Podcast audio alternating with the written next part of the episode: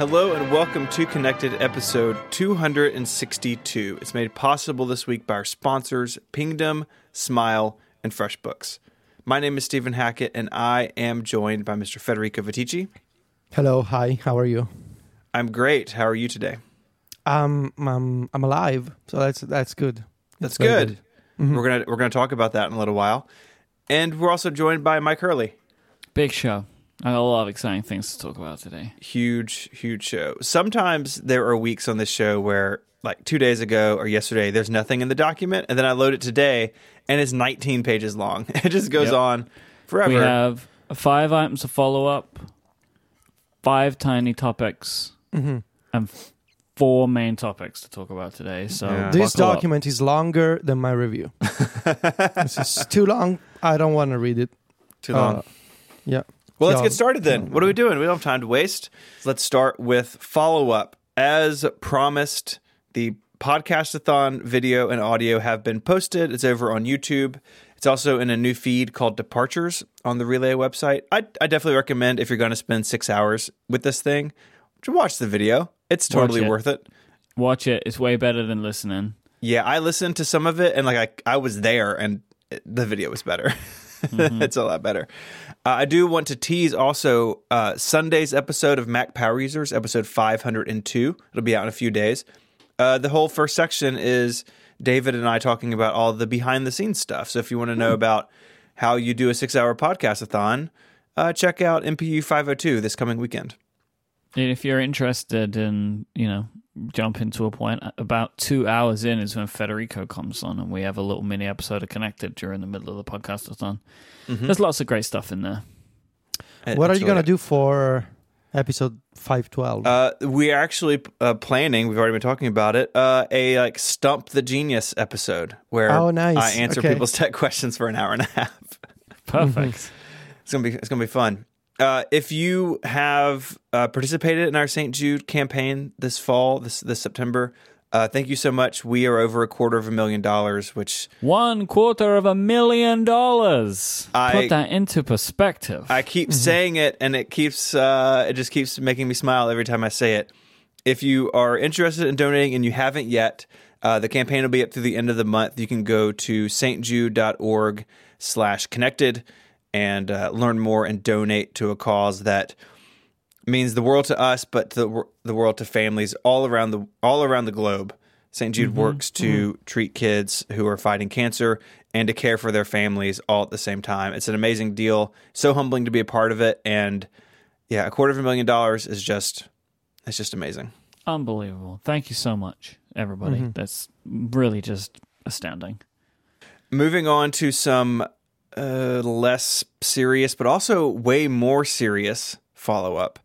Federico, we all know about pranking your mom. That's a this thing is that not you a do. prank. It was not a prank. And prank. you had a tweet the other day that said, Left my mom at home and forgot to tell her about our new security system. And a screenshot is of at least four, I'm sure there are more of them because they're basically every minute, uh, the your HomeKit alarm system Mm-hmm. going off.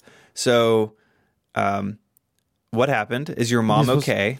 My mom is okay. This was not a prank. Of all the pranks that I um, could have pulled on my mom, that I may have done that weekend, um, this was not a prank. I promise. It was accidental.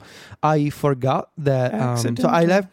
Yes, I I left my mom at home watching the dogs because Sylvia and I needed to be somewhere, and um, I didn't think about the fact that uh, since the last time she was at home, I set up this new HomeKit security system that I think I mentioned on the show that I also covered in the review, which is basically um, uh, there, there's a there's a siren that I bought from Amazon. It's a very loud siren. It's 120 decibels. Um, it's very loud and it's connected to a HomeKit smart plug.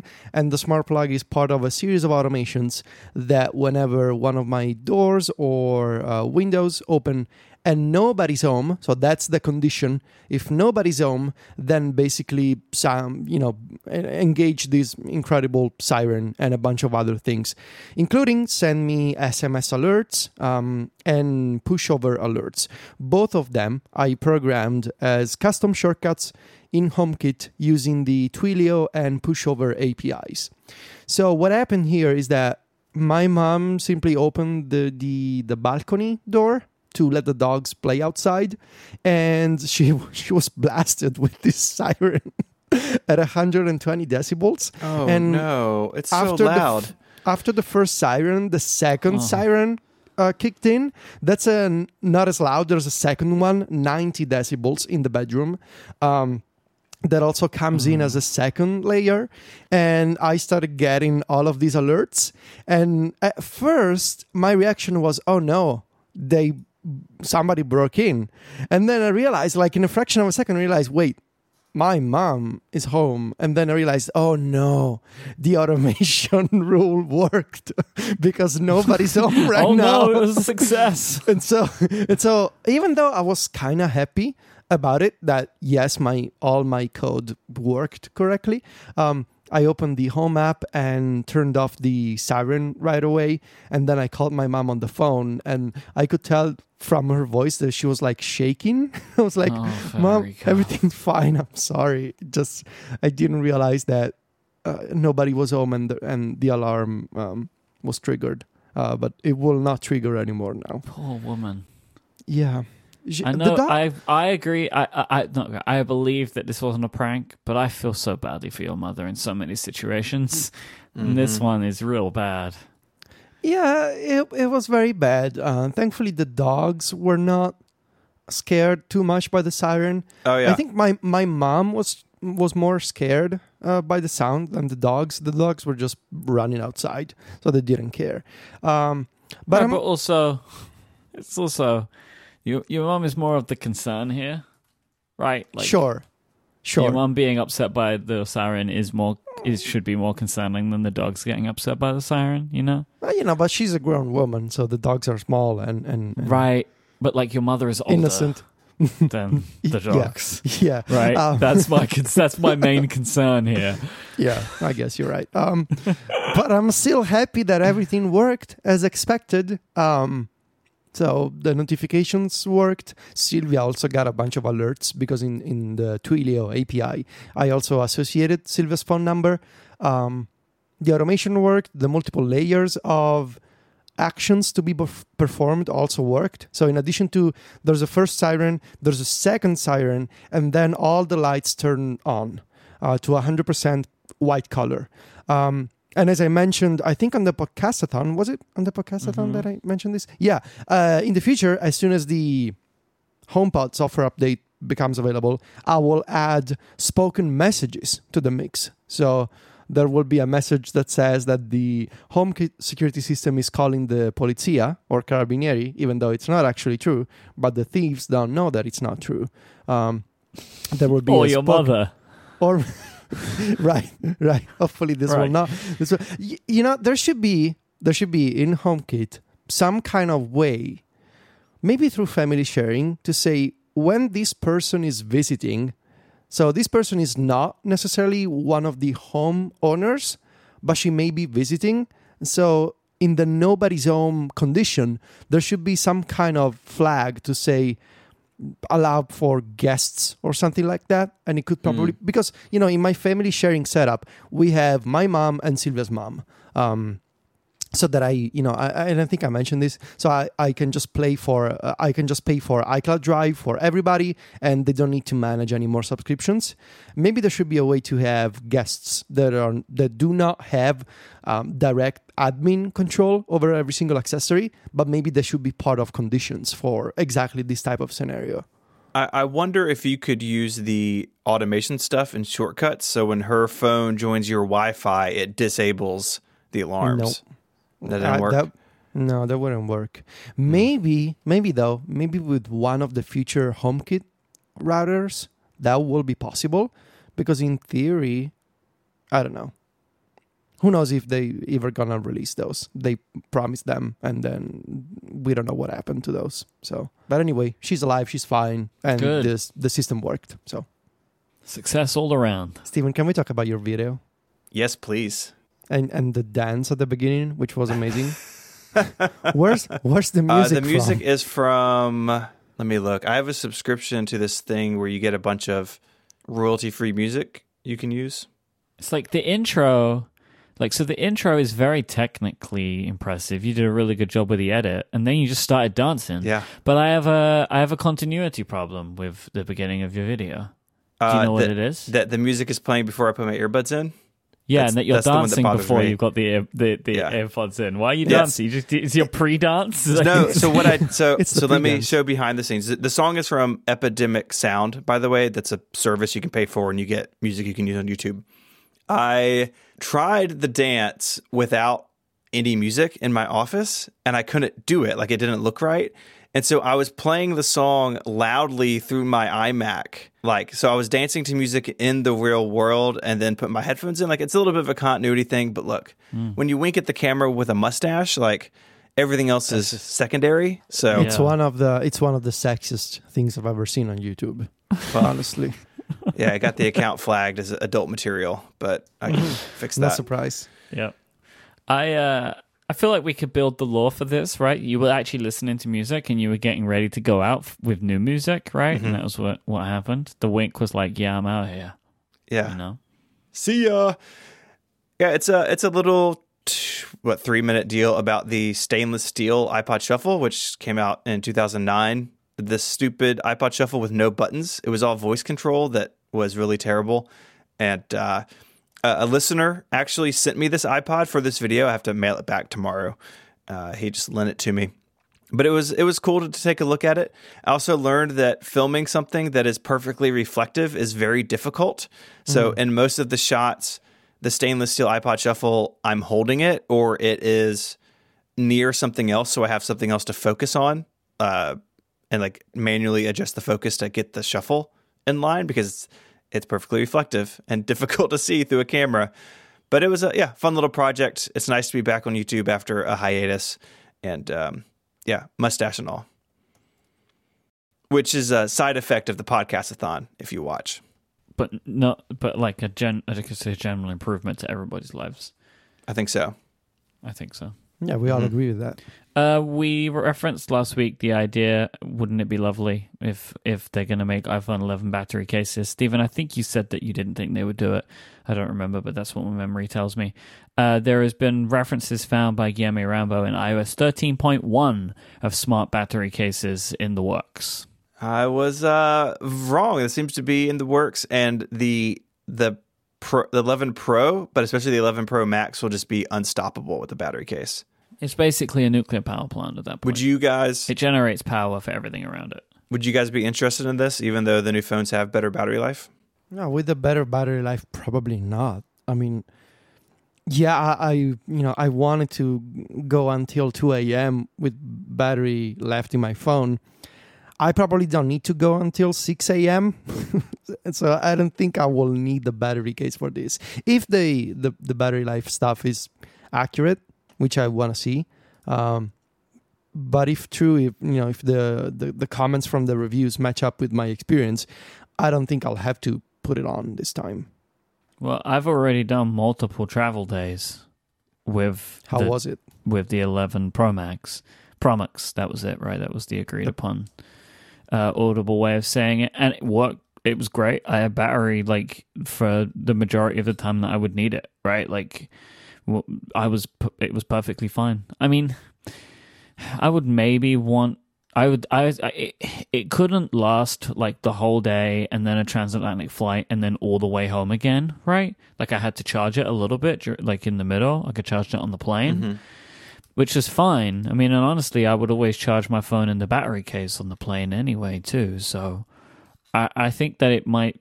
It might be enough. We'll see. But it has been so far. I didn't have it. It the battery didn't die, is what I'm saying. You know. So I was happy with it. Very nice. Okay. Well, then no case for me, I guess. We have a, a teaser for an upcoming episode. Uh, Myke, you Mm, are uh, the the Apple TV expert. Yeah. And I don't like Oh, saying that it's he's an upcoming it. episode. is wait, doing no, no, wait. wait It's the next second. episode. You will be reviewing TVOS 13. Ooh, Will I? Yes. Yeah. Is it going to be out? One week. It it's out? out. It's out yesterday. TV TVOS 13 is out. I knew that. I knew that. it was a test. I'm Oh yeah, you did, you did. So next Wednesday we will have a multi-hour episode in which you break down TVOS 13. Can you share the table of contents for the review, Myke?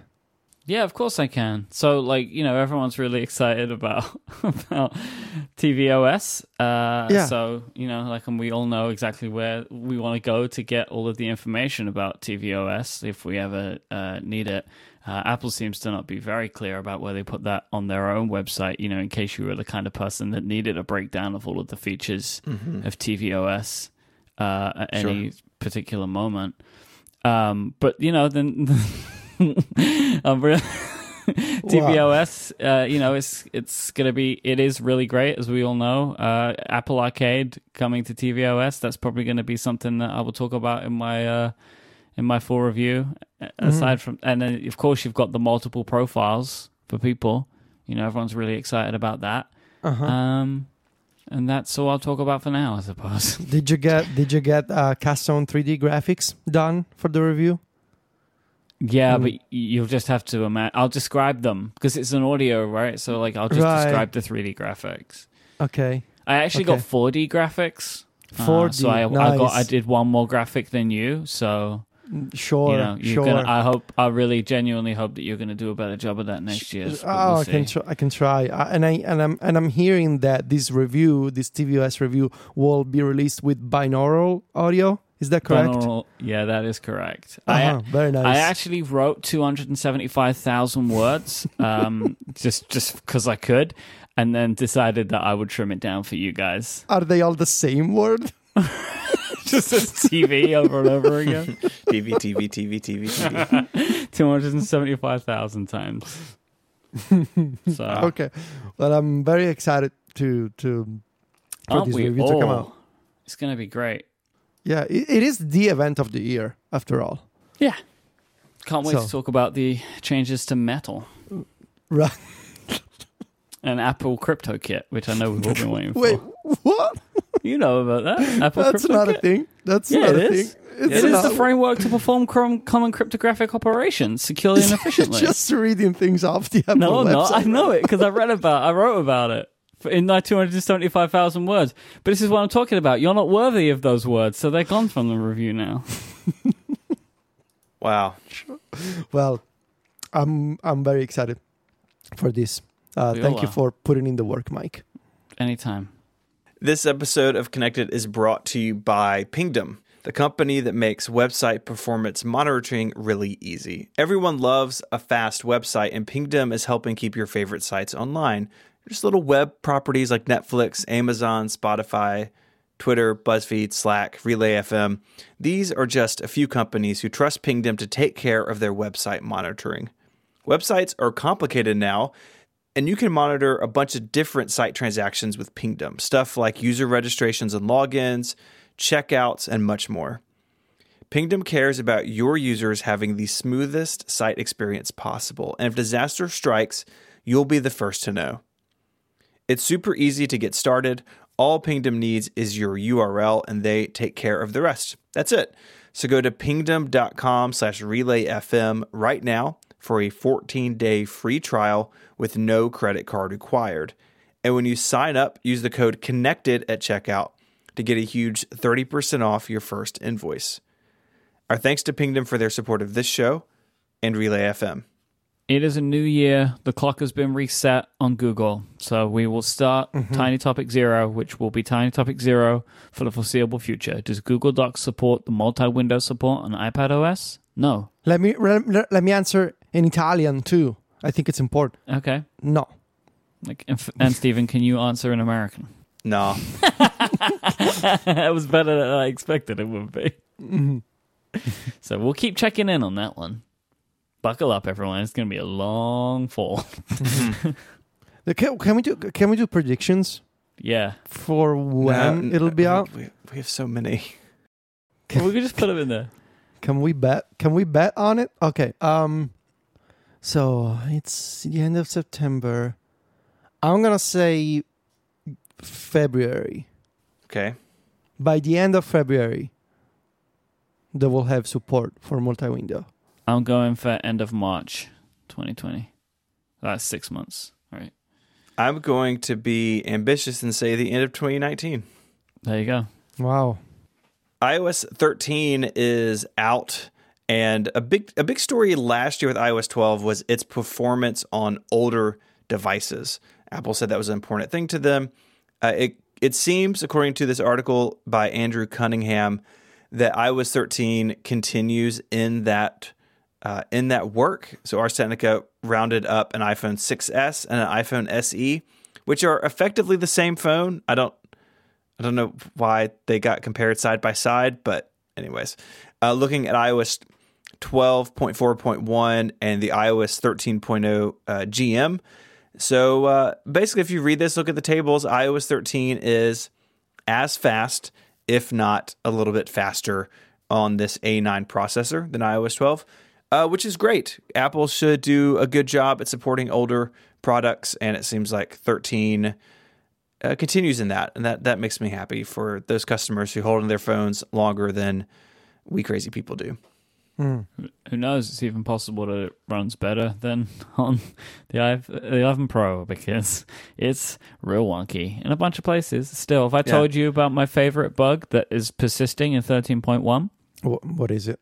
sometimes well i have a lot of problems where i pull down uh, on uh, to, to get to the search field you know like to go to spotlight like and it just hangs sometimes no matter what i tap just the letter q gets entered into the search field The letter Q? the letter q yeah just so i tap anywhere on the screen when i when i'm in spotlight and it just puts a q into the search field I. I'm wondering if some of these problems are uh, third-party keyboard support because Gboard is like just it's uh, it's bad. Yeah. It's the, the support they they've done something, and the support for third-party keyboards has become worse. Maybe you should restore your phone. But you know what? I probably should. Get get on that. There was the a uh, there's yeah. actually an article yesterday on The Verge. I'll put this in the document.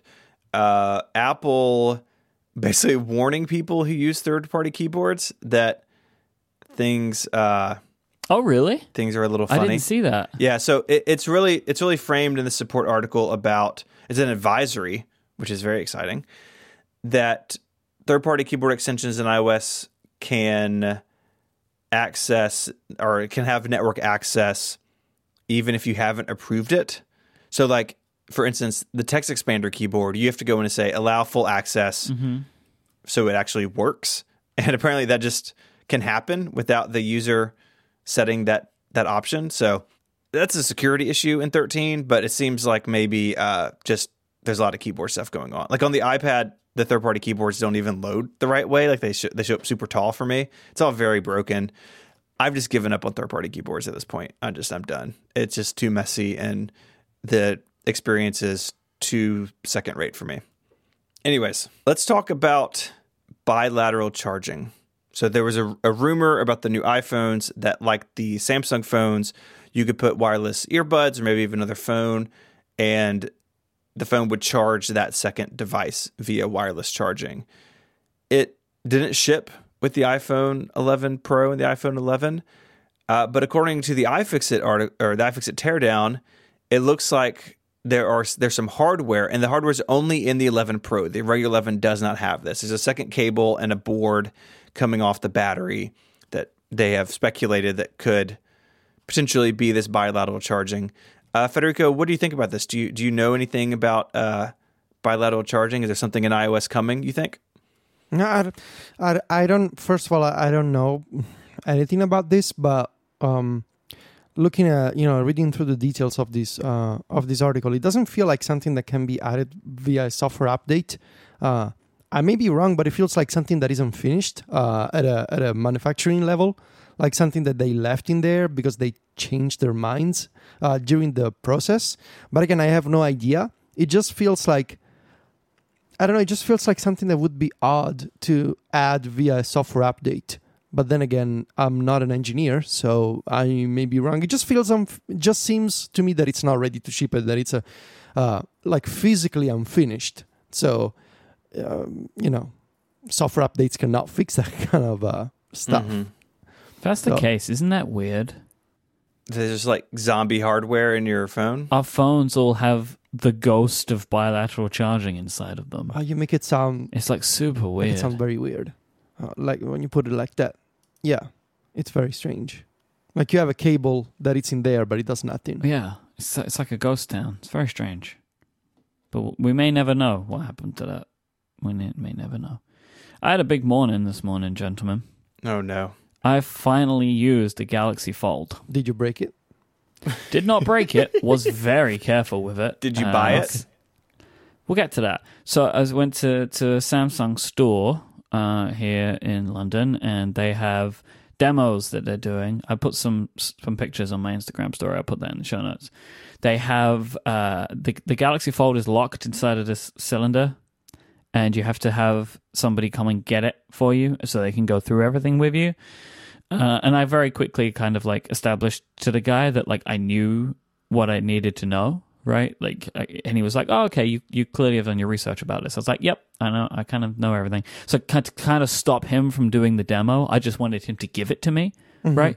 Which he did. He, he was like, "Here you go, then try it out," and um, it's amazing.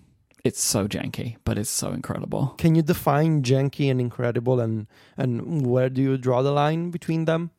Well, it's okay. So, like, the incredibleness is like the hardware itself is. I find it very beautiful, and when you use it, it feels like the future, right? Like just little things, like you can use the little screen on the front, and you open up the camera, and then you open it, and then the camera's open on the inside, right? Like it's just, it feels very futuristic in that way, and it's very different, right? Like it isn't like any other technology that I've seen before. It feels like something new.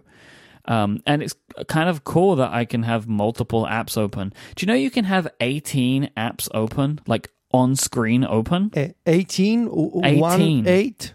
Oh, oh, God. That's what the guy told me. You can have them all in these little windows. It would be an absolute disaster, but it has 12 gigabytes of RAM in it. So, you know, it can do it.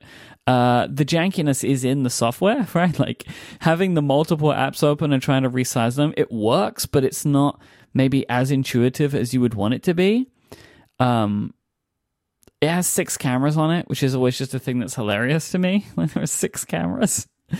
Uh, when you're using it, you don't see the crease. You only see the crease when the screen is off, or if you're kind of leaning it to the side, right? Like if you're standing next to somebody and looking at the Galaxy Fold, you see the crease, but you don't see it when you're looking at it. Um, you know, the jankiness is in him saying like, you got to be careful with the screen. Like they tell you, you got to be careful with the screen because you could break it really easily. I'll actually put a link in the show notes to a YouTube video that Dieter Bohn did, which is a walkthrough of all of the various warnings that are inside the packaging. There are lots of warnings in the packaging. Like, don't press it too hard with your fingernail because you may puncture the screen and break it. Like, it is so, it is this incredibly delicate piece of technology, right? Like, it is just very delicate. But there's something that I can't, I just, I can't help how much I love it. And I really love it. And it, is available to buy here, but is in higher demand than Samsung can hold right now. So this might sound crazy, but I have given them all of the money and I'm now waiting for them to call me to tell me they have one for me. So you paid for it in full? I paid for it in full, yeah. Okay. Oh.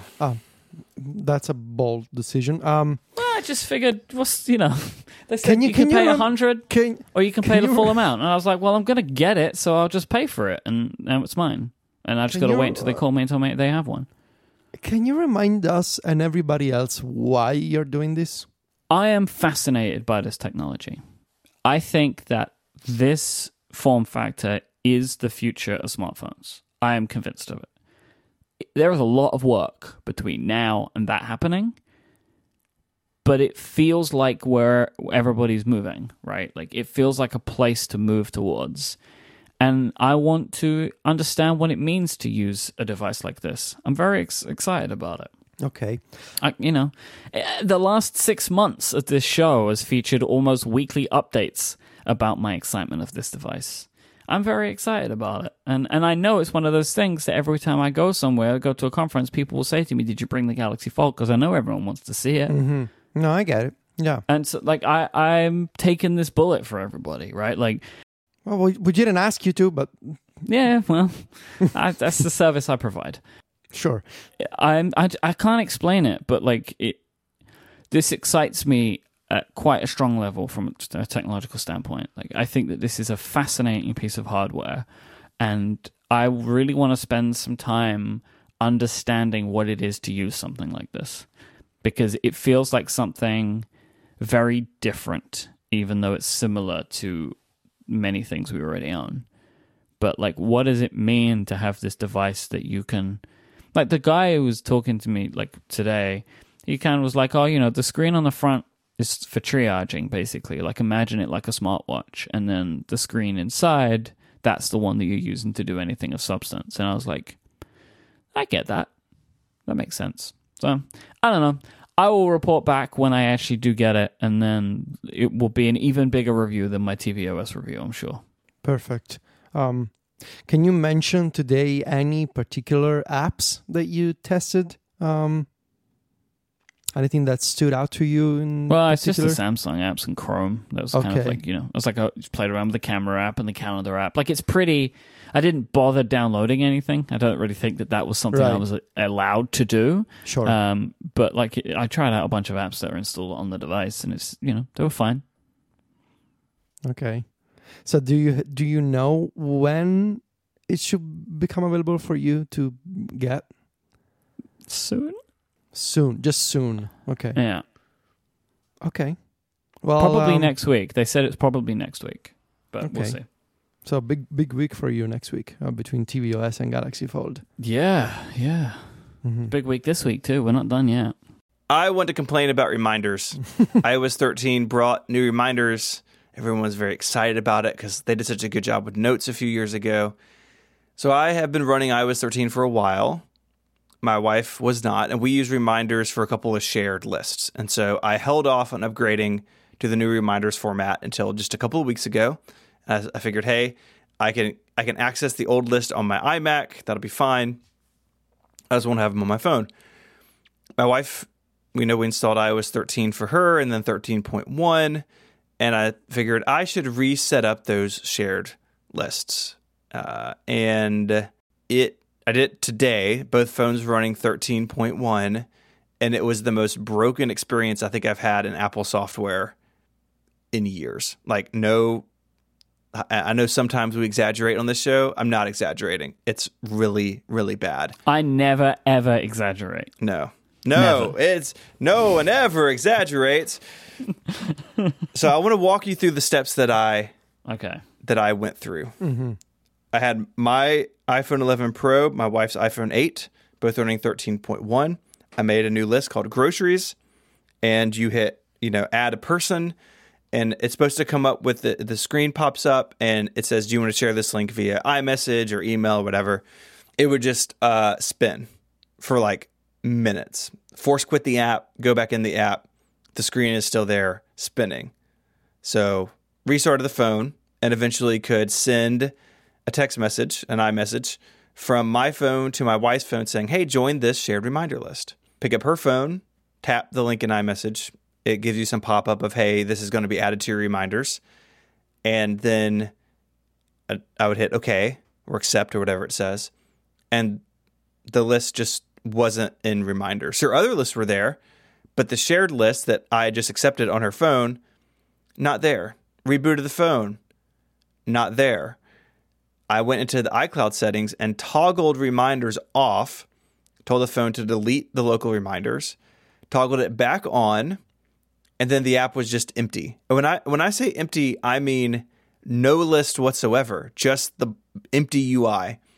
Rebooted her iPhone 8 yet again, and then uh, then it showed up. So I said, "Great, that was really weird to get accepted, but now we are sharing this list." So I said I should test this. I added a test item on her phone, synced. Didn't show up on my phone for minutes and minutes. This this test item never showed up. Force quit reminders on both phones, relaunched them, shared lists are still there, but no shared items. Restarted my phone, didn't fix it. Toggled iCloud off and then back on, or you know the reminders in iCloud off, then back on on my phone because it, it cleared whatever was going on on her phone. I figured maybe it would clear whatever goes on on my phone. Now it's important to note, realize at this point that I have several non-shared reminders lists in reminders with items on them, and when I toggle iCloud back on, they are gone. The only thing that comes back and that is currently on my phone is the one shared list. Now, to reminders credit it does sync items between that list, but it blew away my others. They're just gone. They're not on iCloud. They're not on other devices. The three or four lists I had just just vanished when I turned iCloud off and then back onto my phone. I at this point like my trust in reminders is completely broken. I had this vision of this fall trying to move to it because I think it would meet my needs and it's all integrated and looks a lot better than Todoist. Like I, I thought this could be a thing that I do. But at this point, I'm nowhere close to wanting to try that because, like, I understand. I could maybe forgive that the sharing the list was like a little buggy, and you know I, I got it working, but removing other lists from my devices from my iCloud account against my knowledge or desire is completely unacceptable. It is so broken, Mm. and uh, and that even doesn't get into like the UI problem. So like the new list and new group UI very often just closes as you're typing a list name or a group name. So you're typing like relay admin to make a new list and the keyboard and everything just goes away. And like the list doesn't exist. So you have to go back and add it again. Um, even upgrading from the old version of reminders to the new version, you open your phone, it says there's an upgrade button, and a pop over comes up and says, Hey, this is what this means. You're going to lose sharing of these things with the other devices. And you hit upgrade, and it spins and goes away, but doesn't actually upgrade. And you have to do it. I think on my wife's phone, it took like five or six tries to finally get it to upgrade. And, you know, I, I have no doubt people are working hard on reminders and they've had a terrible summer, but someone above them should not have let this ship in its current state. I don't know if it's iCloud or the reminders app. I think it's probably both, considering the problems I've seen are both in the app and in the sharing and syncing side of things. But it's a dumpster fire and it's not an app that I'm going to revisit anytime soon because of it. It's really bad. Really made me angry this morning. This sounds horrible. Um, Mm-hmm. Wow. I also think that the personal reminders and shared reminders are like two separate sync systems in the Hmm. app. So maybe if you want to check it out again sometime in the future, it may be worth seeing if it actually happens for non shared lists as well.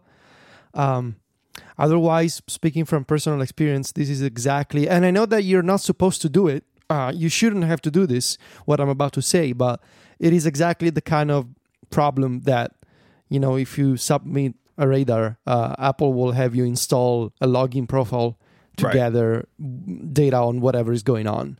Uh, because I, it's what I had to do, for example, for my remember my notes problems from July. Uh-huh. Yep. That's what I did. Notes and reminders. They're, you can actually download these login profiles yourself. Um, there's a, a developer page with links and instructions for all of them.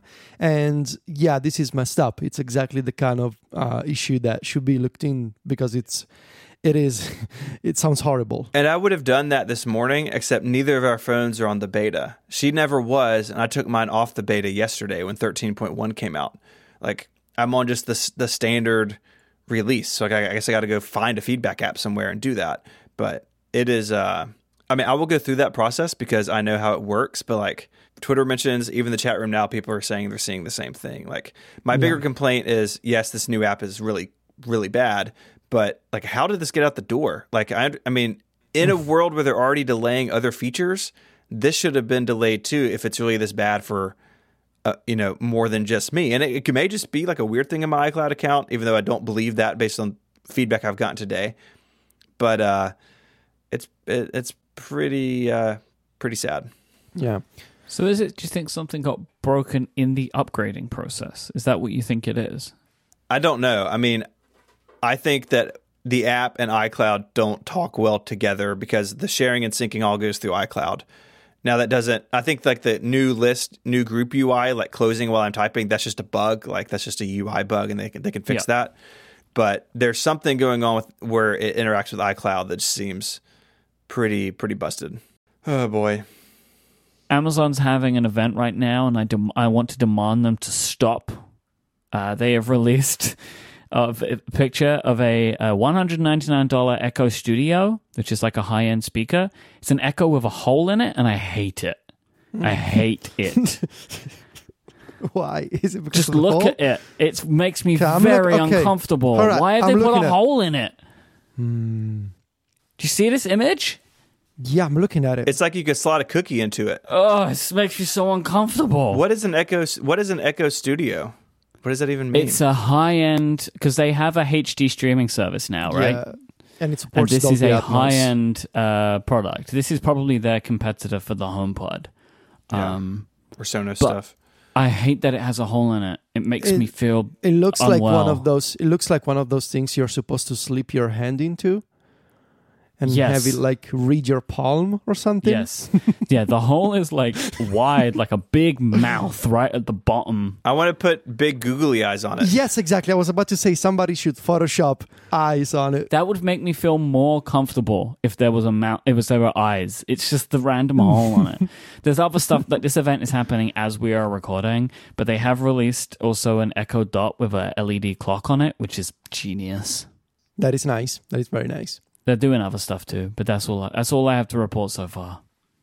It feels like the all these Amazon events are becoming uh, like there's a, a an an object that is also an echo. So like we can maybe check in back on this event towards the end and see what other nonsense Amazon's decided to do. Like th- these events, they always have good things, and then they have just like the most random stuff. I'm gonna So- reveal to you the lineup for the Amazon uh, Echo line in 2020. There's a pen that is also an Echo. Uh, there's a let me let me think about it. There's a mouse pad. a plastic dinosaur. there's there's a plastic dinosaur that is also an Echo. There's a there's a crib for babies that is also an Echo. Um, there's uh, shoes that are also uh, an Echo. So when you go running, I wonder if any of those will actually be an echo by the end of this episode. honestly, the crib I could see happen, you know, to put an echo around your newborn baby.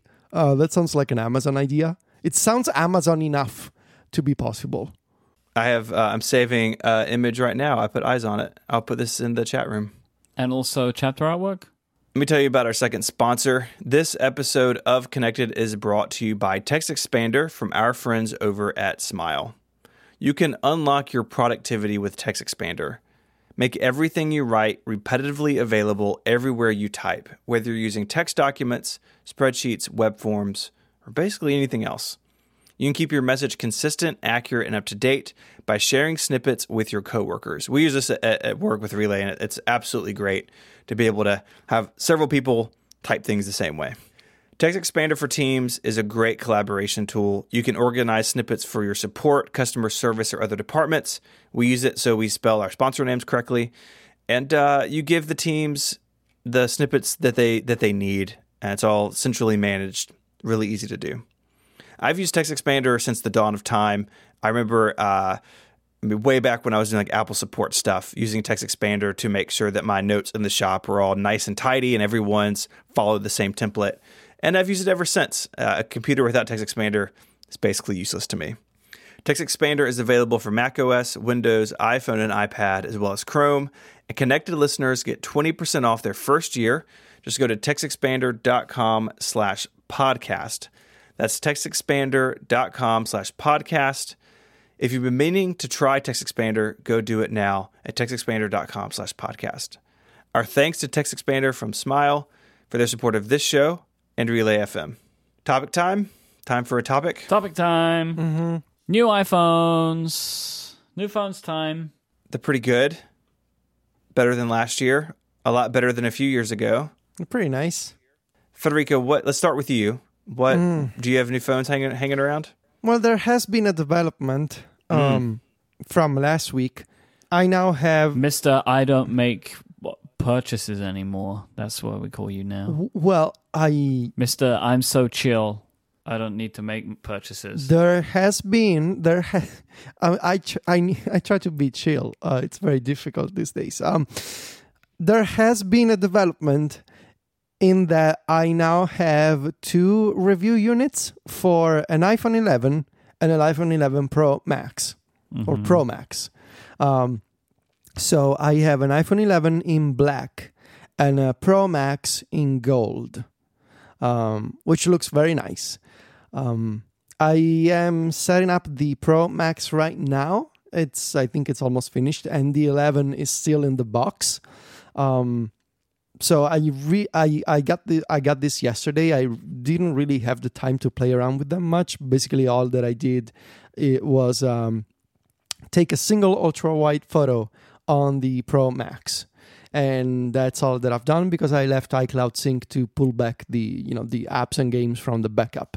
Um, yeah, so I I have a clear case for the Pro Max, no case for the for the 11, and um, so yeah, I basically used it for five minutes today, and I plan to play around with it with both of them actually tonight for several hours to set it up and take a bunch of night mode photos. So I have this idea for a story that I will not share publicly yet. Um, it is don't worry, it is not something that will require me to write uh, ten thousand words. Nine million words. No, no, no, and no.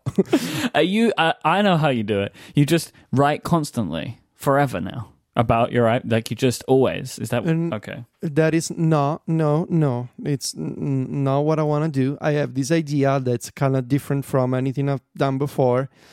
That should be relatively easy for me, but requires time, and you will see why.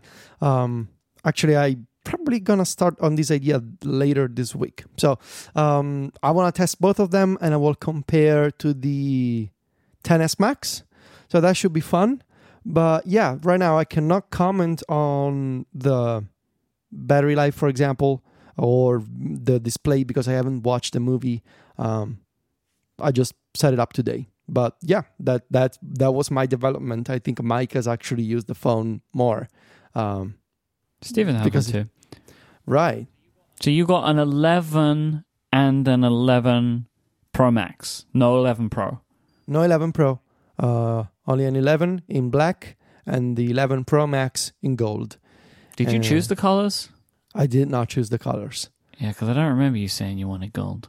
I did not choose the colors. Um, so when the time is up um, to give this back, I think I probably go with the Pro Max. I think in midnight green because I saw it in person and it got me. It's yes, they will do that to yeah. you. So I think when when it's time to give this back, and I will go in with my purchase, and it'll be a midnight green because I saw it during the demo yesterday, and it looked real pretty. Actually, you know, depending on on you know the kind of light that hits the phone, Mhm. it, it looks. And I was not expecting this. I thought it looked boring in all the photos that I had seen, but in person, it looks really nice. Yep, I disliked it when I saw it. I was, you know, I was like, no, I, I really don't like that. But I, Stephen surprised me with it during the podcast-a-thon because I was wearing a green jacket, uh, and uh, now I love it, and it's what I'm going to keep. This is this is my phone. So you have a midnight green Pro Max. Pro Max. Yep. Okay.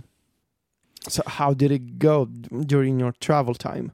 as I said earlier, battery life was perfectly fine. Um, and, and you know, it, it really did the job.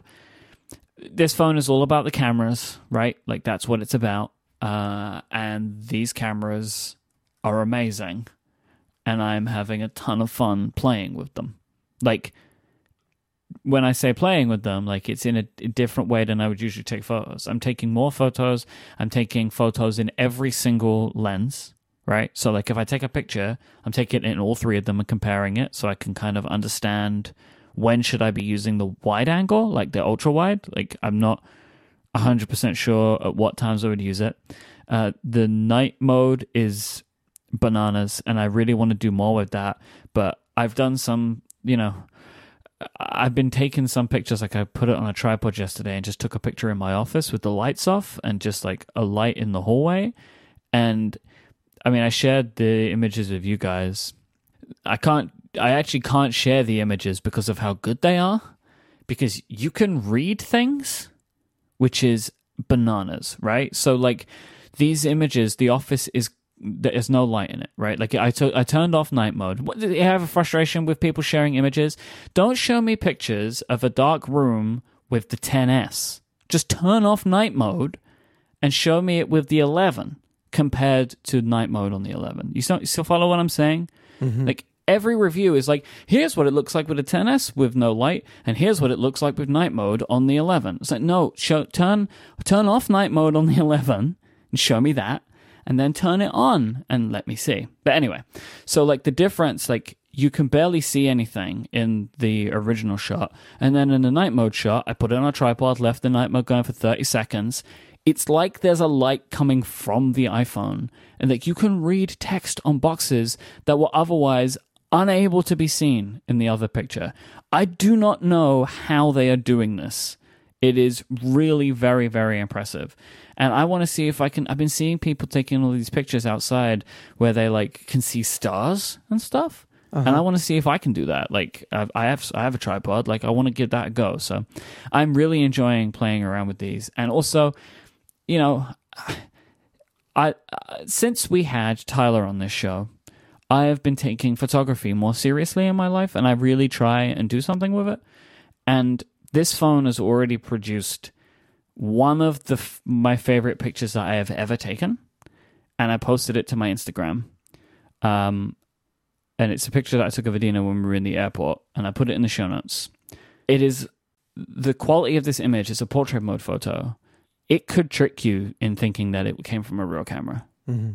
Like it is a very good picture. It's took it on the Pro uh, in portrait mode, and then did some editing in, in VSCO, and I am conti- I am very excited about the quality of these cameras. Um, so, yeah, that picture looks real good. It's nice, right? Yeah, yeah. Even Tyler approved it in the comments. Tyler says Tyler says that, that that's the best comment I could have wished for. Like uh-huh. I always want Tyler to comment on my Instagram photos and tell me that he thinks he that he likes them, uh, and he did this time. you got the approval of the pro. yeah, and so I was pretty happy with that one. But yeah, these the cameras on these phones, like it it's very exciting and it's a lot of fun to play with, and I'm having a great time. And and again, I've said it in a bunch of places already, but I'll say it here: the upgrades to the selfie camera. I'm very pleased about that. It was needed, and I'm happy to see a better quality there. So I just wanted to to to have a quick update before Stephen shares his thoughts on the phone that we now have an Echo that is also a power outlet and an Echo that is also an oven. Are you being serious? I am. I am one hundred percent serious. Okay. so you, you cannot continue. There's more coming out as we speak, and I will keep you updated. Reporting live from the Verge, from the Verge Live blog. Oh, I just loaded it and it says Amazon Sidewalk. I don't know what that meant, but I was like, wait, have they put Echo in the street now? But I don't think that There's that's an Echo that that is also a city. so uh, you can now continue. yeah, I've I went with the uh, the Space Gray 11 Pro, not the Max, uh, the smaller of the two, and uh, I've been I've been really happy with it. The ultra wide camera is a, is a lot of fun but like y'all, I've I've been really impressed with the the night mode shots. I shared with y'all. Uh, I'm not going to share it with the show notes, but I, I shared a, a, a, picture with y'all last night. I took in my driveway, and there was one outside light on, but it was like daytime. I mean, it, really sharp, really nice. One thing I've noticed, and now that I've seen it, I can't unsee it. it it's hard to to realize it's happening because it's bright. But if you turn the flashlight on, the on the Pro at least because the glass is shiny, like there's light leakage around like in the camera mesa. So it's like the flashlight is really bright, but then part of the camera mesa also lights up because like the light travels through the glass or across the surface of the glass. Oh yeah, I can see. so I have the clear case on. Oh, so I just looked at I just looked at the flashlight and I think I'm blind now. Yeah, it's on the Oh front of the phone too. What's going on? This is No, wild. I looked directly at the flashlight. Yeah, and me too. And I've, see I anything shouldn't anymore. have done that. Should Oh not. my god! It, with the clear case, I don't know if it's like because I haven't taken the case off, but it like illuminates everything. It illuminates all of Yeah. the case. It's like a very, it's a lot going on now. Oh god, Yeah, you can see it if you cover the flashlight. There's like light coming around the edge of the camera. Sort of a strange effect. Uh, but I, I like it. The the matte back is really nice, but it's even somehow more slippery than before. This phone Yeah. is very very slippery. There was a rumor I think today that uh, the 2020 iPhones will be designed with flat edges, and I look forward to that because it means you could hold on to them without them shooting out of your hand. But uh, all in all, I've, I've been I've been really happy with it, and uh, yeah, it's it's great. I've um I've been basically just like heads down in the office, so I haven't gotten much time with it out in the world. But at least around the house, uh, big thumbs up. Yeah, I was happy to travel with it immediately. You know, like I got a lot of usage out of it. Um, Oh yeah, that, that's like the the stress test for a phone, right? It's days that you're Yep. flying or, or you know have a long car ride or something. It's Mm-hmm. always when you you realize the flaws in things. also, the screen uh, in bright sunlight Hmm. is very good. I still gotta try that. Yeah, like it. I noticed it almost immediately on a sunny day in Chicago, which is where I ended up being for a couple of days, and uh, it was ve- it was very nice. Like I was like, oh, okay, this is different, right? So what they're saying about all the nits going up, right, when it's in direct sunlight, I- I can attest to that because it looks really good. So Federico, I mean, I'm intrigued to see what you think of that because you have more sunlight than I do. Mm. And yeah, I should try that, especially when I'm at the dog park, which Mhm. where it is it's basically impossible to use a phone if it's sunny. Um, Yep. Yeah, I will try that. Okay. Apple Watches. Mm-hmm. There are also new Apple Watches in households. Okay. So I should say I also got a review unit for that. Um, it's a Series 5 stainless steel in gold, in gold, gold color, um, 44 millimeters cellular. I haven't set it up yet. So I don't know what it's like. I haven't even turned it on. Were you going to get one? Remind me. Were you going to get an Apple Watch anyway? Yeah, I want to get the ceramic one. Right. We- hmm okay. Um, but the review unit is a stainless stainless steel in gold, Okay. and uh, Shiny. it's- yeah, it, it's very. It's not as it's not as tacky as I feared when I saw on the box gold, um, because they don't tell you beforehand. Like, and I didn't ask, uh, like which color is it? So I, uh, I looked on the box and I saw gold. and I was like, oh, this is gonna look like you know, I'm gonna look like I'm a. You know, um, I have all this bling on my wrist, uh, but it's not. It's not too terrible actually. It's it's very. And I think this has been going on for the for, for the mm, past couple of years. That it's sort of like bronze. It's not yellow gold. It's not. It's not terrible. It's actually quite nice. It's not rose gold, but it's it's a good type of gold. I like the gold stainless steel. Uh, the gold aluminium is good too. I think the Yeah. gold color on the watches is a very nice color. I think they did a Yeah. good job with that. It looks really nice, but the display is still off. Uh, all that I did today was ampere my two Apple Watches from the iPhone, and um, I don't know what's going to happen to my cellular plan uh, on the main watch. I also oh, I'm having a big thing about that right Oh, now. n- oh no! So it's gonna happen to me as well, for sure.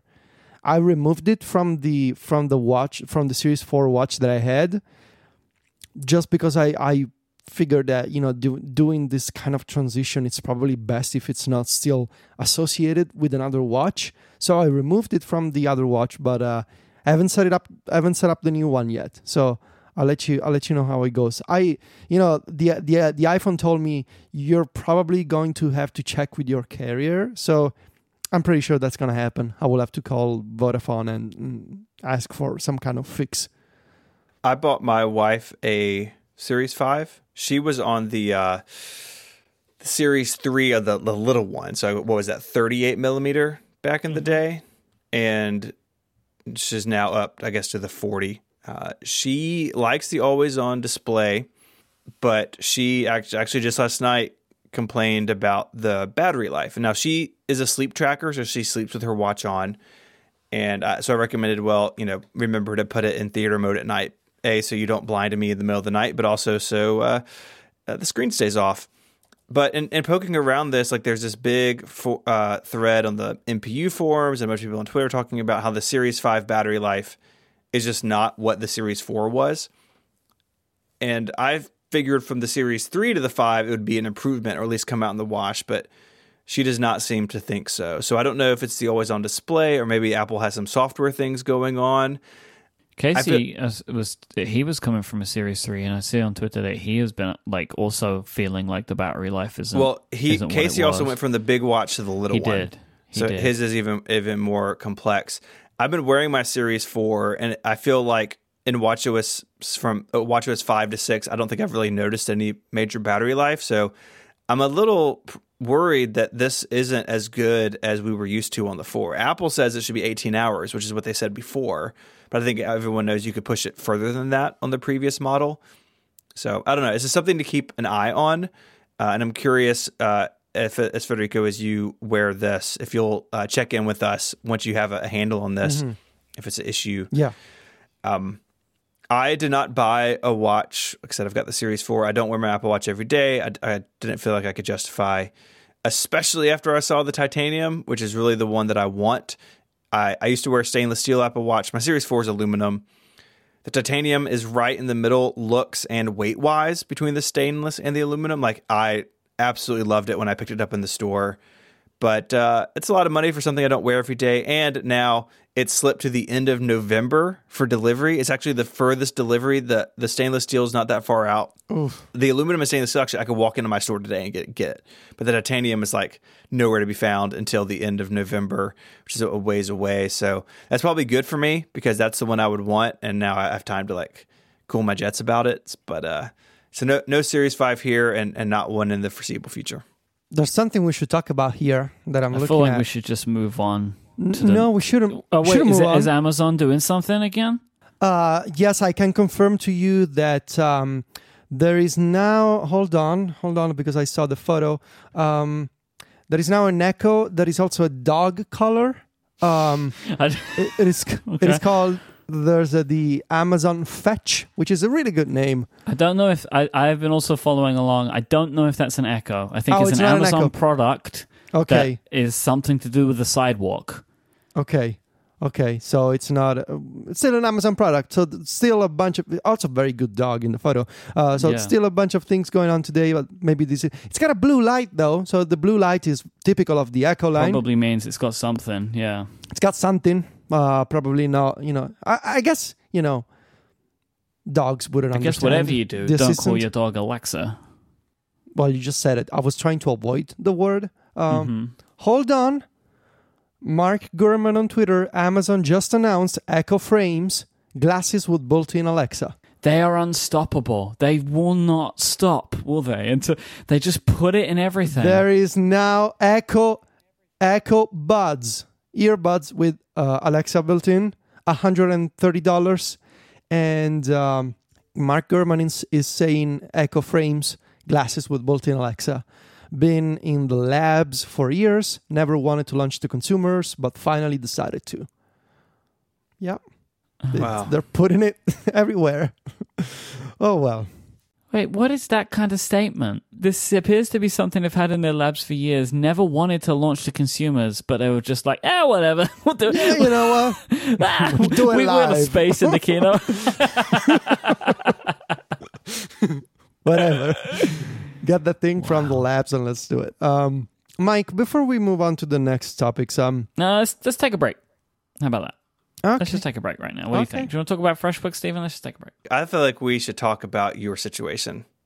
You all right? Fine. Then Then we're we'll going to be six hours. Six hours on this episode. Let's not take a break now. oh my god. I bought an Apple Watch. You happy? Oh, boy. Why? Come Oh, on. let- just let me, let me, let me, let me feel the the taste of this statement. You bought an Yeah. Apple Watch. I buy watches. That feels good. No, no, you you used to buy Apple Watches. Now you buy physical. Said I buy watches. This is a physical watch too. It's not. It's not digital. It's like it exists. It's on my wrist. I can touch it. uh, you're you're trying to to work around the English language to your advantage. Uh, you stopped buying smartwatches. I did stop buying smartwatches. That's correct. But we spoke about my decision to stop buying smartwatches a few weeks ago. And one of the main reasons that I said I wasn't interested in wearing an Apple Watch was that I did not have an always on display. Mm-hmm. Mm-hmm. And what did they do to the Series 5? They added the always on display. They added an always on display. Okay. Um, my for all the people that are jubilating, including Federico, don't get your hopes up yet because I'm not decided that I want to keep this, and I, and maybe I should. I have I have five points that I would like to get to today. Will you allow me to do that? Sure. yes. So All the of them. first thing I want to do is talk about the hardware because I bought the ceramic watch because I saw it and I fell in love with it. I love it. Um, it is, I think, and I've always thought it's the most beautiful Apple Watch. I, the original time that they did the wh- white ceramic, I loved it then, and I love it now. Um, I, I just think it looks very cool. It is not a look that everybody will want in their lives. It is a very bold statement, but I really love it. Uh, I'm wearing it with a white sport band. Now, I owned a white sport band. Uh, I got it with one of the sport loops because that was just what they had available in the store. Because even though you can do this like mix and match or whatever you want, that doesn't like they, they won't let you buy them like that sometimes. Like it would only let me buy it with certain like to, to reserve it in certain configurations still. It was very confusing. Like i couldn't say give me a black sport band with the ceramic watch and i'll pick it up in an hour. It's like no you can only pick up these specific configurations which doesn't make sense to me. But that's that's what that was all about. Um but what i didn't know i hadn't seen this reported anywhere. I may have just missed it you get with the ceramic watch a white sport band that has the white ceramic pin instead of the aluminium pin. You get that in the box. It comes with it. And I, and I've also heard that apparently this the um, uh, titanium has a sport band of a titanium pin on it as well. They come in the box. You get a bigger box, long big box, thick box. You get the band that you ordered. So I got a sport loop, and inside the box is a sport band which has the white ceramic pin, which I was very happy about because it matches. Um, this is the first time I've owned a 44, and the watch face feels big uh, uh, because of it's 44 millimeters, but it's big because I went from the Series 3, right? So, I mean, even though the size is similar, now the watch face itself is the full width. Uh, but I think it looks really cool. Um, I have currently basically set all of my watch faces that I'm trying out into monochrome because all white and black, baby. That's what I'm going for. I think that's the look for me. Mm. But on the watch faces, this is point two. I still feel like I cannot get what I want. Like I, I find Apple Watch, Apple's watch faces, they frustrate me in many ways. So I really like the look of the California face, right? But it has one complication. If I want to use corner complications, you can take it from full screen into a circle, like a small circle in the middle is where it will push all of the numbers and indices. But that looks really ugly in the California face. Like squished in, it looks too busy and I don't like it. I feel like they could have done something to make this a little bit more elegant, um, but they didn't. Uh, I feel like a lot of the Apple Watch faces still feel a little bit like my first watch face, you know, like like they're like childish versions of watch faces. They're like really big and chunky. I just feel like they they they just haven't hit it in with what I'm looking for. Hmm. They're they're either it's too it's either too much information or not enough information and nowhere in between. That's kind of how I feel with them. Or like they're like, oh, we've made this really beautiful face, but then we put these super weird aggressive indices the whole way around and you can't remove them. Oh, what the in indices? What are the indices? Uh, the little lines that count for Okay. seconds, Yeah. right? Yeah. That go all the way around. So like the Meridian watch face, right? It's like, okay, this is it's a pretty nice hands. I like the little lines and I can have four complications, but then it has all of the seconds the whole way around. It's like, oh, but now it's too many. You've you've done too many now. It's too aggressive for me. So like I feel like they they get it close with a bunch of them, but none of them are spot on. And I feel like this problem could be solved with, spoiler alert, third party watch faces. I was about to ask you about that. So you think it's as a watch person, you think Apple should open it up to third party developers? 100% I do, yes. Because Mm-hmm. as much as I would love to see then like the Omega watch face, that's not going to happen. But people could just design their own ones, right? Like someone could make something that's a California face which has more support for complications on it than the one complication. Like they they could have just put some of the corner complications around and got rid of some of these seconds indices. Like it's it's it's close, but I feel like that they are Apple are trying too hard and not hard enough at the same time, right?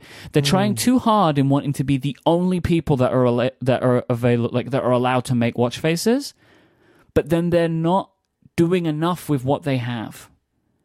It's it's just frustrating to me because it's like I have this computer thing on my wrist, but to let it be a computer, I have to make it ugly right? Like the infograph faces, you can, I mean, you can do stuff with them, but they're like, it it makes me look too much like a scientist, right? Well, I got my little science readouts on my wrist, right? Like, look at me, everyone, and here's my computer. Like, it's too much, and and I feel like that they they have watch faces that look nice, but they're not customizable enough, or they have computer ones that are just like it's just like I'm ready for this thing to start spitting out a roll of tape, right? For to get my readouts. Like it's it's too much. So that's how I feel about watch faces.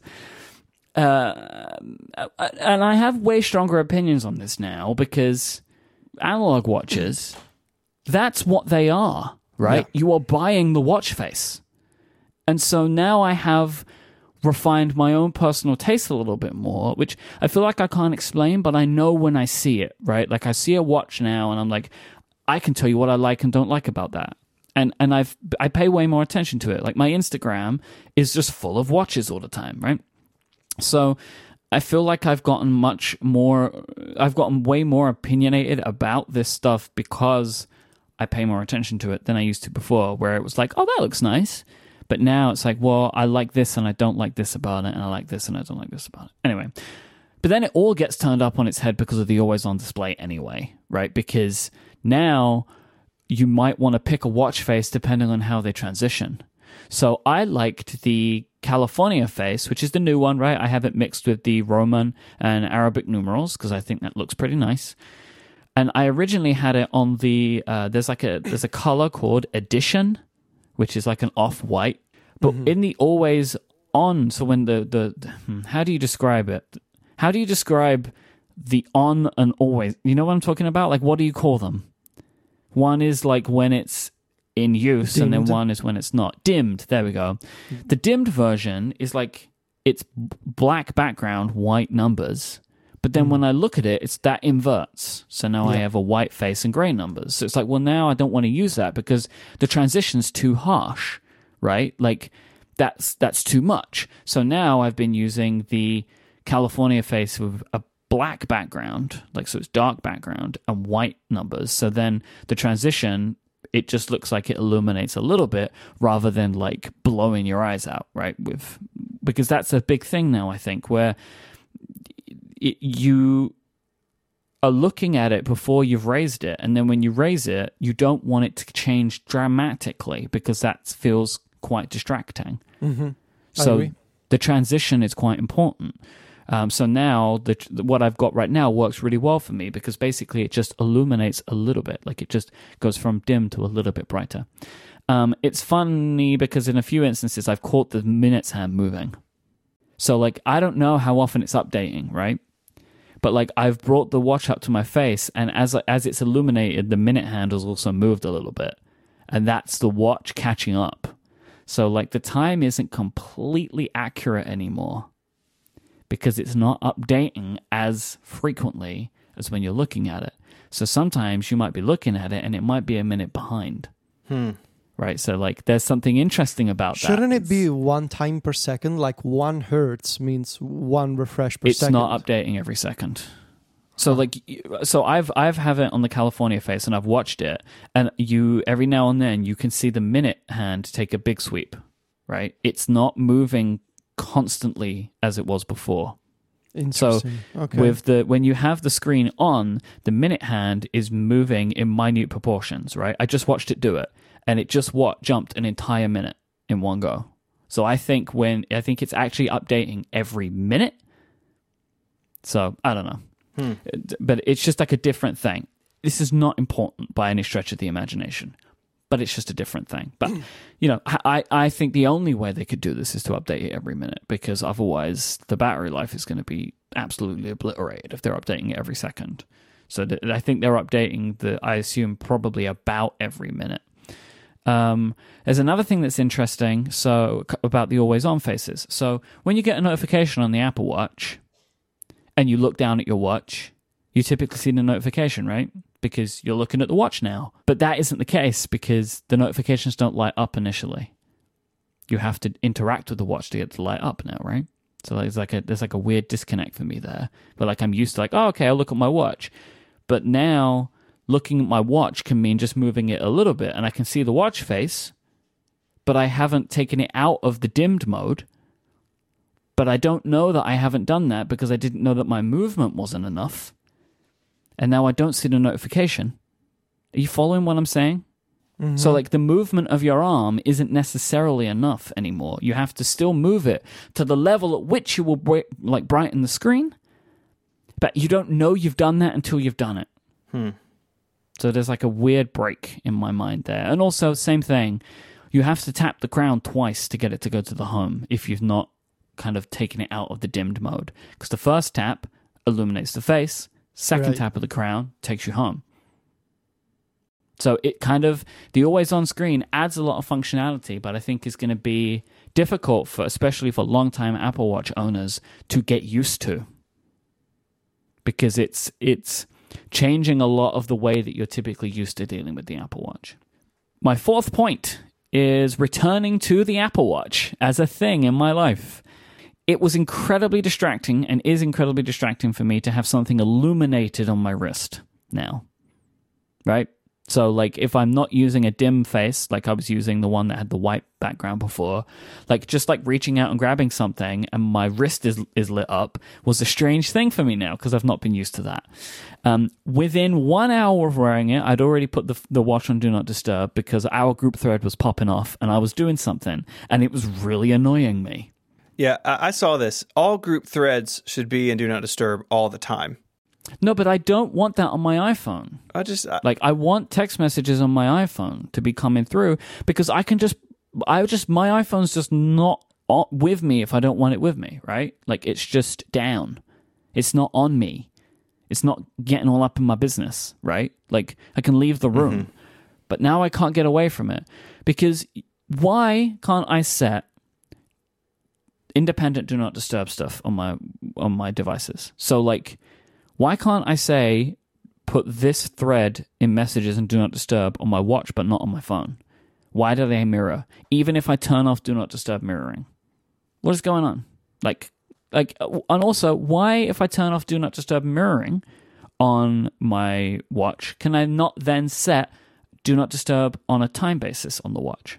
It's either on or off. I can set up a time basis do not disturb on my phone and if I have the mirror, then my watch will go into do not disturb on the times that I set. But if I turn mm-hmm. off mirroring, there's no option to turn on do not disturb on a schedule on the watch. Hmm. Hmm. I, I don't understand why these I can't do these things. Like I want better control of do not disturb because that's important to me. And I don't know why these devices are either completely linked or they're not linked and then you lose the features. Like I don't get it. So I would love to there should be more there. Uh, I noticed that. Uh, so this this is when I say I'm not sure about this. I was out today. I was meeting with some friends and stuff, and my watch was tapping on me, and I really did. I didn't like it because I felt like I was being distracted, and in a way that my phone does not distract me. It's like my phone buzzing does not cause me the same kind of feeling as my watch tapping me. I don't know why, but it anxiety is too strong a word, but it was something akin to that, right? Where it was just like, I know that things are happening and I don't know what they are. And I and, and that was a much stronger feeling to me than it is with the phone. Um, I find the watch more distracting, and that is a, a thing. Even with I have like pared down notification management. It's like point five that I have is notific- notification management still sucks. I have to go in and disable every single app. Yeah. I have all of them are on, and I have to go in and uncheck every box to turn them all off. And I have like three apps that bug me, but one of them is messages, which is where I get most of my notifications. So I don't know what to do about that. So like I'm not sure that I, I just don't know if this is the, a product for me. Like I I'm gonna wear it for a couple of weeks and then make my decision, but I'm I, I don't know if the Apple Watch has a consistent place in my life. I, I I'm not sure about it. So that is my 24 hour review of the Apple Watch. I don't know if you're like listening to your problems with it. I'm not sure you're gonna keep this watch. It really does feel like I don't know if I I think I think I've moved on from what it does for Yeah. most people. yeah. But I love the way it looks. I think it's beautiful. Uh, but I don't know if that's enough. Like there are definitely things that I love about it, right? Like the ease of Apple Pay using the Apple Watch is so much better than the iPhone with Face ID. Like and and you know, I'm the activity stuff. It's nice to actually have that activity stuff back in my life again. Um, I love all that sort of stuff. And like as soon as my broken back heals, the gym is the thing that I want to get into in a more serious way. So I want to be able to track that, and an Apple Watch is perfect for that. But like, I know this is never going to be a daily thing for me anymore. Like, I know that now because I love my Apple Watches way more than I love this one. Um, but like, there's still a lot of stuff that just doesn't work for me, and and I think that the way that notifications are handled on the Apple Watch has not gotten significantly better in a way that it should have, and that is a cause for concern for me because we're up to WatchOS six, and I and I just don't think they're putting enough attention into the way that notifications are handled because I feel like there needs to be way more controls about what and I I feel like I have been saying this since WatchOS 1 that there needs to be better controls for when an app can bother you and when it can't and if you can send specific types of notifications to different devices right? Like i've used this twitter example for years. Just send dms to the watch send mentions to whatever else i want it sent to right? Like and i feel like that they've not done any of this and uh, that is just a very confusing thing to me. But i love the ceramic though Should just keep the ceramic for the occasional workout. That's it. So when you do, you when you work out, you work out in style. it's a fancy workout The, the Myke Hurley routine: workout with a ceramic watch. All right, let's uh let's move on. tell you about our sponsor FreshBooks. If you're a freelancer and I told you you could save 192 hours, you'd probably give me a hug, which would make me uncomfortable, but maybe in the moment it would work. Our friends at FreshBook can help us do that with their super simple cloud accounting software. FreshBooks simplifies tasks like invoicing, tracking expenses, and getting paid online.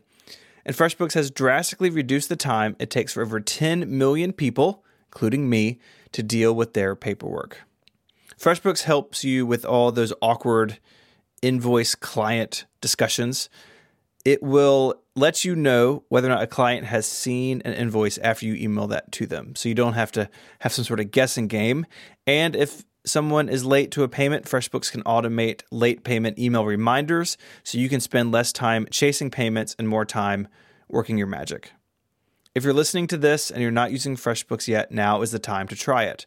They are offering an unrestricted 30 day free trial for listeners of this show with no credit card required.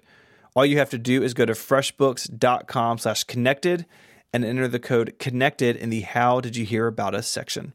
Our thanks to FreshBooks for their support of this show and Relay FM. All right, let's talk about iOS 13 and iOS 13.1. Uh, Federico, your review went up last week. It is uh, it's incredible. I'm curious how the reception has been. Thank you. Uh, it, it's been it's been really good. Uh, it's the best performing review to date Hey, by, by that's good far. news. That's it is very very good news. Um, I was sort of a uh, I was concerned that maybe I peaked last year in terms of like how many just how many people are gonna read these reviews, but nope. Uh, still still haven't found my peak apparently, and uh, that is very good news. And the the traffic is still going strongly, especially since The Verge linked it yesterday. Um, Oh, nice. Wow. yeah, that, that was very nice. Um, and uh, you know, I, I, I'm publishing these reviews in an increasingly um, spar- sparse landscape in the context of very few people are doing these reviews anymore. Um, well, it's because you're. I mean, well, I You- think you- it's a it's it's a combination of things. Um, I think a lot of people have moved to video, and it makes more sense to to cover a new version of iOS in video. And I think a lot of people also it makes sense to combine iOS 13 with the videos for new hardware. So you would you would find a coverage of a new version of iOS for iPhone or iPad reviews, for example, and I don't know. I guess mo- other bigger websites maybe think that you know nobody's reading long form content anymore. So uh, you know, every year I'm thankful that MacStories readers have become accustomed to this tradition, which is now officially. I mean, at this point, is very much a tradition. There's people waiting for this review. Um, and I feel obviously I feel uh, it feels kind of insane, I'm, and I'm super grateful. I mean, the fact that there's I have gotten messages and, and emails from people asking me like when is the review gonna come out because I need to take a day off at work to make sure that I can enjoy the publishing day. Like I think that's insane. Um, it's but it's also kind of awesome. I mean I think it's incredible, and um, I mean the you know the review has uh, you know you can read it on the website, but the the, the reason why it's worth it for me financially speaking is the integration with Club MacStories, and I think it's this year we've we've put together a collection of extras that I think it's my favorite so far. Like we added wallpapers, for example, um, and uh, advanced shortcuts and the making of. It's a whole package of like it's not just the behind the scenes. It's not just the making of. It's a whole collection of things, and so I think it's very. I think it's awesome that as a you know we're not The Verge, we're not we're not TechCrunch, but we you know we can get by, and not just that we can actually do pretty great. And it's not to- getting by. it's not getting by. It's it's it's going really well. Yes. And the idea of, you know, there's folks saying, well, look at this guy. He works at maniacally three months on this thing. And it, is it even worth it? And yes, otherwise I wouldn't do it because there's only so much I would do out of personal passion. So I'm not, I'm not that stupid, I think. um, so yeah, there's a, you know, there's a question, of course, uh, like, is this year the, the year that you've picked? and probably in terms of in terms of like just how much work can i put into it then yes i don't think i would be physically capable of do more this year has been really taxing for me in all kinds of different ways uh, in terms of my personal life and my personal schedule and you know relationships with people um, i don't think there's I- can this is the the most i can do as a single person and you know, th- there's also the fact that I'm that I'm getting older, and it's undeniable that I don't have the I don't have the the strength that I had when I was 19. Uh, and, and so working on a 75,000 word story, it's not easy physically speaking. So this year, like, I don't think I will ever, ever again be able to do something of this scope and length. So next year, um, I'm still gonna do a review. I'm probably I'm gonna do reviews for the for the foreseeable future. I'm not gonna stop. I'm not stopping. I'm continuing, but I'm not doing more in the context of it's gonna be even longer. Uh, in fact, I wanted to be shorter, and I, I and there's a there's a discussion to be had about what is the content that you're gonna cover in in your review and what is all the rest that can be covered just as well if not better by the MacStories team during the summer. So what we did this year with the ios 13 coverage on MacStories we're gonna continue probably gonna double that next year. Um, otherwise i'm super happy uh, by just how it went and the uh, it's really heartwarming. You know twitter can be a pretty terrible place these days and the internet can be a pretty terrible place. But the just the, the, the love and affection that this single story can gather on an annual basis i think it's pretty awesome. Yeah, I can imagine like these types of things are just they're very heartwarming events, right? Like when people are so kind about the work that you've done, you know. Well, I know that actually because I've you know I've done things like this myself too, right? Like it's it's a great feeling when you've been working hard on something, and you share it with the world, and the the feedback is positive. But I am about a third of the way through the review, um, and I've been enjoying it very much so far, uh, which is about as long as it probably would have taken me to read the previous year's review or something. Uh, I couldn't do your audiobook this year because of travel that I was doing. And uh, I'm so happy that that was something that I couldn't do this year because I may have died trying to. oh no it would have been record the audio. impossible Yes. it would have been impossible like the, yeah, the it was lucky schedule that we couldn't do it because ne- neither you wouldn't have been able to finish in time and I wouldn't have been able to finish in time and it would have been a nightmare. Yeah, and uh, the, unfortunately, you know, people have been asking about that. Like, where's the audiobook? Mm. And it just the the fact that I that I it really came down to the wire almost. Like we we we finished the final editing two days before, and so yeah, I even if Myke wanted to and and, and was available to because he wasn't traveling, he would have still needed to to to read an unfinished version of the review and obviously nobody wants that so it's a it's It probably would have had to have been late. Is is re- realistically what would have happened, but that wouldn't have been good for anybody. right right yeah and this is an uh, you know it, it it's such an unrealistic scenario of i wrote something that is book length but within the constraints of a couple of months nobody that writes something that is 75,000 words long and has an audiobook version of it works on it for just 2 months or 2 months and a half. Right. They probably would work been on it. They work on it for a year or two years you know? And so but this is the the unique situation of these reviews. Uh but you know there's a whole discussion and we'll talk about it next year and beyond. Like do i want to continue doing ios and ipados together? Will i have to. Does it mean that you know will ipados get annual updates?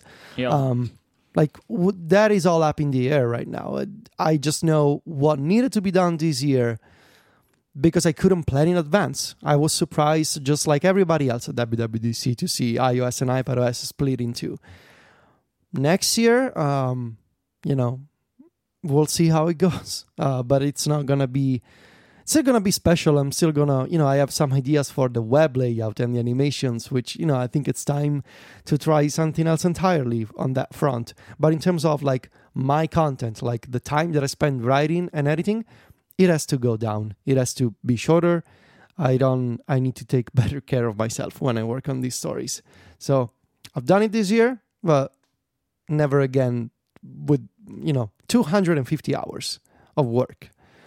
I don't want to do that again. Yeah, it's just too much. Uh, I love I loved working on it, and I course, and I loved the way that it came out. But it was a, a little too much for me personally. have you? Uh, I know you're a writer first, but you, you said something that caught my attention that you feel like a lot of these things have moved to video. Do you think that's a component you may experiment with in the future? Yeah, yeah. I it's one of the things that you know I keep talking about with Silvia. Like we we need to try something with video, and it feels like 2020 would be the uh, would be a good year for that. Just because I find myself write, writing certain sections that really would be shorter and much better explained as a video. So I don't I don't see myself going all in, you know pivoting to video. I don't see myself doing that. um, but I can see how video, m- more videos throughout the review, and um, you know maybe even something before the before the review comes out as a video could be could be a pretty great integration, just to diversify and have and have you know some actual properly done videos that are not just screencasts or something captured with my iPhone. Um, but also, it could be something to make the review shorter, like the actual text, to have less text, and for especially for features that make m- so much more sense as uh, explained visually. So you can see the interactions, you can see what are you doing, and I don't have to find myself describing, tap this button, and you know Mm. scroll this menu. You know that stuff is better shown on video. Okay. Yeah, I, I know that just in my dabbling with it, the production time goes way up, but I think Yeah. the potential upside for what you want to do could be could be really interesting. Yeah, yeah, and something that I plan on, you know, because you mentioned that production time, I plan on, you know, continuing to hire people to assist me. Mm-hmm. So, uh, you know, I had a you know web developer, and there's Silvia um, giving me a hand with design stuff, and there's, um, of course, Brian King with the with the videos and the 3D assets and the animations. So to have this collection of to have this collection of you know different features and and different aspects of the review taken care of by uh, by different people i think that is something that i that i should continue doing Yeah, uh, like like like we said a couple weeks ago, I'm proud that you are delegating some of this because it not only does it take weight off you, it makes the work better when you have more voices in the mix. And I mean, I think the guys did such a great job at those CarPlay stores and the other things that got broken out. I think that you're on the right track with that. Mhm, thank you okay it's good to hear Update: Amazon have put Echo in a ring That, that you wear. that you wear. Where? What is happening over there? They're In a- busy today. did you say in a ring in a ring, yeah, like like jewelry ring oh my god really that you What's put on your called? What's finger it and then you. The Echo Loop. Oh my god. Echo Loop, yeah. Does it s- does it talk? I don't know. I don't know. How can anybody know anymore? what it's is impossible to know. What is happening? Oh my god. Okay, well, sure. There's there's that. The review is not the only thing you've released, though, is it? You're just you're releasing stuff all over the place. And I promise I'm done with with this last surprise today. Uh, yeah. So we we launched uh, an entirely new project uh, and an entirely new sort of design brand for MacStories. So the project is the product is MacStories shortcuts icons. Um, the idea is these are 300 icons for custom icons for shortcuts on the home screen. So you know you can add shortcuts to the home screen uh, for quick activation. Um, but by default, you can only choose from the built-in glyphs uh, that are made by Apple and built into the Shortcuts app. A few months ago, I had this idea of so people come to MacStories and they read about shortcuts and they sign up for the club to get more and more advanced shortcuts. And we have the MacStories Shortcuts Archive. What is something else that we could do to sort of you know promote MacStories as a single sort of a one-stop destination for everything related to shortcuts. And i was at wwdc and i saw the new feature to load a custom icon a custom uh, image for adding a shortcut to the home screen with the files picker. And at that point something clicked in my brain. I was like i want to make a custom icon set for shortcuts on the home screen and I knew exactly what I, what I was going to do. I wanted to design a set, well, not me personally, but to ask Silvia to design a set that would basically complement the default options in the Shortcuts app. So to have icons, some some very specific, others more mainstream, if you will, designed so uh, uh, designed by shortcuts users for shortcuts users is the way that i've been referring to this. Um, so the idea of i've been going through all the shortcuts that i ever created and that i published in the mac in the MacStories shortcuts archive. I've been going through popular shortcuts on reddit on the websites of david sparks and matthew Cassinelli and rosemary orchard. I've been taking a look at the shortcuts in the apple gallery and i've made an like notes for myself of this shortcut, when you add it to the home screen, is there a good glyph that represents it? And if not, I would take a note. And so we came up with these th- uh, 300 glyphs. They're called the MacStories Shortcuts icons. You can buy them today. They are discounted if you are a Club MacStories member. They're over 30% off if you already pay for Club MacStories. So that's the, the nice perk uh, for you. And um, you all you need to do is so you basically download the zip file. It contains these uh, 300 icons. And the very nice thing about it is that we designed it with ios 13.1 and iPadOS 13.1 in mind because yesterday's update added one specific feature that makes our shortcuts icons really special. And that is they will keep the original color of your shortcut when you add it to the home screen. So before it used to be that any image that you picked from files to use as a custom home screen icon, it would override the original color of your shortcut, either uh, with a black background color that looked horrible, or with any other background color if you provided a, P, uh, a JPEG image. But with our icons, if you're using uh, 13.1, they will look just like the Apple made uh, home screen icons. So you will have your default color of the shortcut that you assigned in the Shortcuts app, but you will have a custom glyph on top of it. And I should also note that there are no crazy hacks or workarounds involved. I know that in the past I shared my own, like I reverse engineered, for example, the way that Apple used to generate these icons. Um, but in iOS 13, the way that you add home screen shortcuts is all new, it's all native, and our icons are native as well. So you can pick them directly inside the Shortcuts app from files. There's no crazy hack or workaround involved. It's all natively supported. And uh, because of 13.1, it looks great in terms of it keeps your original shortcuts color. Um, so I rethought my entire home screen setup because this is a product that I use myself. And um, so now on, my iPad Pro and on my iPhone, I've basically rethought my home screens around these icons that finally give, give me options for like my clipboard shortcuts or my my timers for toggle for time tracking. So all of that. And uh, we launched them today and they're part of the new MacStories pixel design brand. Um, uh, that is run by Silvia and me. Uh, we're gonna we're gonna do more design stuff in the future. Mm. We have mm. some ideas, uh, not not physical products. I'm not I'm not crazy like Myke. Um, I'm not gonna do.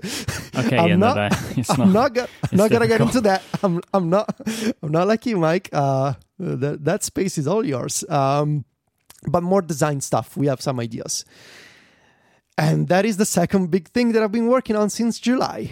So we launched it today, and uh, you can go to macstories.net slash pixel, and you will find the links to the icons. They look really awesome. It, yeah, they're really good. It, it is. If I didn't, if I just saw a screenshot and I didn't know this was third party, like it looks like something Apple would do. I mean that in the in the highest possible praise. It's amazing work. Thank you. Oh, well, it's it's all you know. I I gave the ideas, and actually, I, I Silvia hated me for this. I gave my requests. Like, I need an icon for a clipboard that also contains a link, and it's like okay. Right. Um, so she she did all the design uh, necessarily for this, and um, there's a there's actually a full preview that you can see on the website if you're like we have banners and we have screenshots, but there's also a full preview that you, you can open and, and see all the icons that are included. And um, yeah, I you can take a look at my home screens. I'm probably gonna write about them in more detail because I'm still tweaking them and I'm still coming up. And what's been fascinating in this process is reorganizing my home screen around shortcuts has been has been interesting because it made me think of new shortcuts to create and share. So that's been fun. Um, I'm I'm not personally using an all shortcuts home screen. I'm mixing and matching shortcuts and regular apps. Um, and yeah, that's it. It's uh, with this I can finally take it easy for a little while. Uh, this was the other thing that I've been teasing for a while, and it's finally out, and it feels good. Uh, so yeah, I'm done. Fine. Take a break now. Yeah, I can. I think I can. Well, is that it? We I think so. made it to the end. We made it. Is Amazon doing anything else, or are we all set there? Uh, I think they're done now. Yeah, I think they're done. The the ring was the last Yeah. one. They'll be back next week with something else new, I'm sure. If you want to find links to all the stuff we spoke about today, you can head over to the website, relay.fm slash connected slash 262. While you're there, you can send us an email with feedback or follow up, or you can do that on Twitter. You can find Myke there as I M Y K E. Myke is the host of a bunch of other shows here at Relay FM as well. You can find Federico on Twitter at Viticci, V I T I C C I, and he is the editor in chief of MacStories.net. You can find me on Twitter as ISMH, and I write 512pixels.net. I'd like to thank our sponsors this week Pingdom, Smile, and FreshBooks. Until next time, guys, say goodbye. Arrivederci. Cheerio. Adios.